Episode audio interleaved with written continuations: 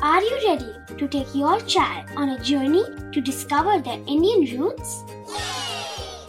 Introducing Chimes, the ultimate audio platform for young minds aged 3 to 15. At Chimes, we believe in the power of storytelling to connect children to their cultural heritage. From captivating folk tales to colorful festivals to mesmerizing history, Chimes brings the rich stories of Indian traditions to life. So connect your child to their Indian roots with us. Download the app today and start the journey. Search Chimes Kids Audio Stories and Podcasts app on Apple or Google Play Store. Chimes, audio that inspires.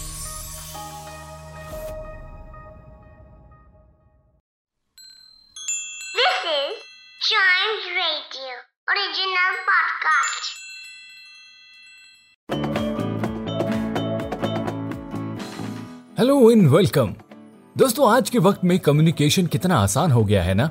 यहाँ सड़क पर कोई हादसा हुआ नहीं कि फट से आप वायरल रातों रात ही आपको पूरा देश जान जाता है और लाखों कहानियाँ गढ़ लेता है। लेकिन पहले जमाने में ऐसा नहीं था। लोग खत लिखा करते थे, जो कई दिनों में जाकर डेस्टिनेशन पर पहुँचता था। और कई बार तो लोग ही अपने खत से पहले पहुँच जाया करते थे। और फिर खुद ही डाकिए से उस खत को रिसीव कर लेते थे। कितना फनी रहता होगा ना। बट इस धीमे कम्युनिकेशन सिस्टम को बदल के रख दिया एक कमाल के इन्वेंशन ने। तो आज इन्वेंटोपीडिया के आज के इस एपिसोड में हम बात करेंगे इस कमाल के इन्वेंशन के बारे में, जिसका नाम है इलेक्ट्रिक टेलीग्राफ जी हाँ टेलीग्राफ एक पहली ऐसी इलेक्ट्रॉनिक डिवाइस जिसने हमारे कम्युनिकेशन की स्पीड को बढ़ा दिया। उससे पहले हम खत ही लिखा करते थे। जिसे हर कारे एक जगह से दूसरी जगह लेकर जाया करते थे। ये हर कारे आपके संदेश को पहुँचाने के लिए पैदल या फिर घोड़े पर सफ़र किया करते थे, जिसको पहुँचने में काफ़ी वक्त लगता था। और दूसरा, अगर कोई तेज माध्यम था कम्युनिकेशन के लिए तो वो था कबूतर। लेकिन वो भी इतना तेज कम्युनिकेशन सिस्टम नहीं था। और आपके संदेश पहुँचने की कोई गारंटी भी नहीं थी, क्योंकि रास्ते में बाज वगैरह से भी कबूतर को खतरा रहता था। तो ऐसे में कई बार तो संदेश पहुँचता भी नहीं था। और तो और, कई बार संदेश पहुँचने में बहुत वक्त भी लग जाया करता था। और एक बार ऐसा ही कुछ हुआ न्यूयॉर्क सिटी के प्रोफेसर सैमुअल मोर्स के साथ। Samuel Morse New York university में आर्ट के प्रोफेसर थे। और उनके दिल में कहीं थोड़ा बहुत साइंस का दिया भी जलता था। तो एक बार उन्हें मार्च 1825 में एक खत मिला, जो कि उन्हें एक महीने पहले लिखा गया था, जिसमें उनकी पत्नी की तबीयत नासाज होने का ज़िक्र था। लेकिन जब तक वो खत उन तक पहुँचा, बहुत देर हो चुकी थी, क्योंकि सैमुअल मॉर्स की पत्नी का स्वर्गवास हो गया था। मॉर्स अपनी बीवी से बेहद प्यार करते थे, और इन पुराने तरीकों की वजह से उन्हें बेहद ही गुस्सा आया। और अपने गुस्से के चलते सैमुअल मॉर्स ने हॉर्स का सहारा ना लेकर साइंस का सहारा लिया। जोक्स। बस, फिर क्या था? आर्टिस्ट ने अपना ब्रश को विज्ञान की गलियों में चलाया और बना डाला एक नायाब चीज़। Electric telegraph. इलेक्ट्रिक टेलीग्राफ एक ऐसा डिवाइस था जो ज़ाहिर सी बात है बिजली से चलता था और इलेक्ट्रिक सिग्नल और पल्सेस का यूज़ करके वो एक संदेश को एक लोकेशन से दूसरे लोकेशन पर भेजता था।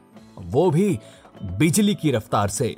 और चीते की चाल गुलजार की गज़ल और बिजली की रफ्तार पर कभी संदेह नहीं करते। और किसी ने किया भी नहीं। हाँ तो टेलीग्राम एक जगह से दूसरी जगह मैसेज भेजने के काम आता। संदेश भेजने के लिए टेलीग्राम इलेक्ट्रिक पल्सिस को यूज़ कर इलेक्ट्रोमैग्नेट को डिफ्लेक्ट करता, जो एक मार्कर को आगे पीछे मूव करता जिससे एक कोडेड मैसेज पेपर पर छपना शुरू हो जाता। ये मैसेज टेढ़ी मेढ़ी लकीर जैसा दिखता, जिसको डिकोड कर मैसेज को समझना पड़ता था। और इस कोड को समझने के लिए सैम्यूल ने एक मोटी भरकम किताब भी लिखी थी, जिसे मोर्स कोड का नाम दिया गया था। सैम्यूल मोर्स ने सबसे पहले अपने इस टेलीग्राफ का डेमोन्स्ट्रेशन अपने यूनिवर्सिटी क्लासरूम में 1837 में दिया।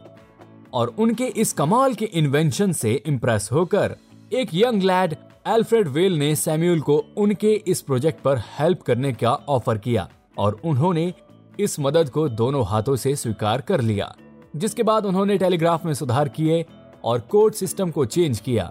उन्होंने हर एक लेटर के लिए कोड को तैयार किया, जो हज़ारों पन्नों से सिमट कर कुछ ही पन्नों तक आ गया था और उसे समझना भी बहुत आसान था। जैसे कि मोर्स कोड में ई को सिंपल एक डॉट से रिप्रेजेंट किया गया और ऐसे ही बाकी लेटर को सिंबल दिए गए। उसके बाद टेलीग्राफ से मैसेज भेजना और समझना आसान हो गया था और दुनिया को फास्ट कम्युनिकेशन के तौर पर पहला इलेक्ट्रॉनिक डिवाइस भी मिल गया था। तो ऐसे एक आर्ट प्रोफेसर सैमुअल मोर्स ने दुनिया को एक मास्टरपीस दिया, जिसका आज भी यूज़ किया जाता है। जी हाँ दोस्तों एरोप्लेन और बड़े बड़े पानी के जहाजों को गाइड करने के लिए मोर्स कोड और टेलीग्राफ का यूज़ किया जाता है।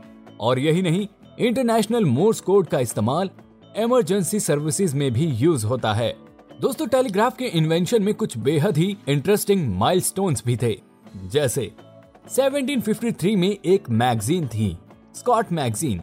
उन्होंने सजेस्ट किया था पहला इलेक्ट्रिक कम्युनिकेशन सिग्नल बनाने के लिए 1774 जॉर्जस लुइस ले सागे जिन्होंने पहला टेलीग्राफ का मॉडल रिलीज़ किया था। अलेजेंड्रो वोल्टा एक ऐसे शख्स थे जिन्होंने बैटरी तैयार की थी, और ये ऐसी पहली बैटरी थी जो कंटिन्यूस करंट दे सकती थी, जिससे किसी भी इलेक्ट्रॉनिक मशीन को चलाया जा सकता था। 1825 विलियम स्टर्जियन ने पहला इलेक्ट्रोमैग्नेट डेवलप किया था, और 1837 सैमुअल मोर्स ने डेवलप की हमारी टेलीग्राफ मशीन। तो दोस्तों, ये था इन्वेंटोपीडिया का आज का एपिसोड। उम्मीद करता हूँ कि आपको ये पसंद आया है। अगर आया है तो ऐसे ही मज़ेदार इन्वेंशन के किस्से और कहानियों को सुनने के लिए do like share and subscribe to Inventopedia.